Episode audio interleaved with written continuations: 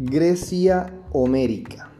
En este periodo comprendido entre el mil cien antes de Cristo y el setecientos setenta y seis antes de Cristo, y es el llamado por algunos historiadores como la Edad Oscura, debido a la decadencia en la que cayeron las ciudades, las parálisis del comercio y la desaparición de los textos escritos.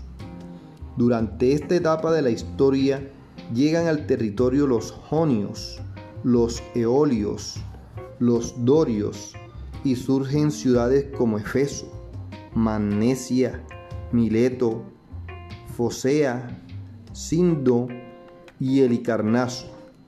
En el siglo octavo antes de Cristo, el poeta Homero, de quien toma el nombre este periodo, recopiló la tradición oral y escribió la Odisea, sin duda la principal fuente de información sobre este periodo. En el año setecientos setenta y seis antes de Cristo se realizan los primeros Juegos Olímpicos y finaliza dicho periodo.